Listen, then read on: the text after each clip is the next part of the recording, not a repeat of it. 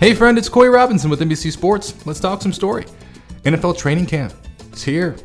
How excited are you? I personally am excited to talk about something more tangible. I, I think one of the issues with the NFL offseason is just it's it's like the gold rush. It's just prospective. You know, it's it's like the whole concept is what could happen, what might happen, what if. And it starts with the ultimate gold rush, which is the draft, and then you start dealing with all, you know, well, who's on your team, trying to assemble the, the best team available across the land, you know, with free agency and all that. Then you extending the contracts, et cetera, et cetera, et cetera, et cetera, et cetera. Now it's here.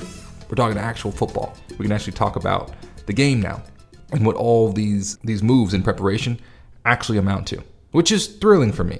And it all starts with the quarterback. The quarterback in football is the all important position. It is the cornerstone of a franchise. And quite frankly, many franchises are just happy to be built on something. You know, like every every house needs some sort of foundation, whether it be good or bad. Like you need a foundation. And the fact of the matter is, in in professional sports, especially at the NFL quarterback position, something that is so essential to your success, there just aren't a lot of really good foundations, and that's just reality. Which is why you see so many teams always in the market for a quarterback. There's this idea, right, where the cornerstone can also be a rare jewel. Because if you have like a Tom Brady or a Patrick Mahomes, you know, Peyton Manning, something like that, he is your crown jewel and your cornerstone. Whereas other franchises just have a cornerstone, and in some cases a shoddy cornerstone, which is not very good as far as stability is concerned. So the fact here is the AFC West seem to have some some cornerstones that are rare jewels. I'm talking like sapphires, rubies. Like we're we're talking some serious some serious rare stones there, precious stones that are the base of the entire franchise. What do I mean? Let's dive in, shall we?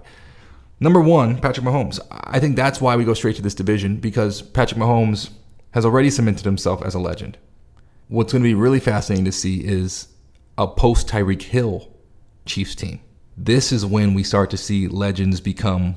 It's it's hard to become even more of a legend, you know. But once you reach that legend status, where when you walk into a room there are murmurs, you know, like news reports about you are appearing in random dive bars in faraway countries. Like that's that's legendary status. Patrick Mahomes is there. But if you can win through the precarious and quite fickle winds of change, for instance, I don't know, losing one of your best receivers who changed the game of football in recent years. For instance, you know, just throwing it out there. If you can continue to win in those type of scenarios, you're the real deal. And, and we've seen Tom Brady do that, and that's why he's the greatest of all time. So that's the first reason. Patrick Mahomes, he has a chance to further cement his legend status and enjoy what should, for all intents and purposes, if he can do this, a very long and fruitful reign on the throne, which has kind of already been presaged. It's kind of been like, okay, Tom Brady to Patrick Mahomes. We've already seen that in the matchups. Brady versus Mahomes, like instead of Bucs versus Chiefs, for instance. So we kind of see that already heading over. But it's still Tom Brady's league. Now, the second one is the prodigy. To me, that's very fascinating. Justin Herbert. There's this idea in reggae music, for instance, like I, I love, I don't know if you've ever been around a prodigy or you've studied prodigies or whatever. There's like a, a mixture, like a tingling of fear, awe, wonder, and deep envy, right? and you see that with a guy like Dennis Brown, who is like your reggae, your favorite reggae musician's favorite reggae musician is Dennis Brown. For instance, all I have to say is Bob Marley once once said Dennis Brown was the crown prince of reggae, right? So Justin Herbert is your favorite quarterback's favorite quarterback, probably. Like he he has all the tools that make quarterbacks just their mouths water and deep envy ensues, right?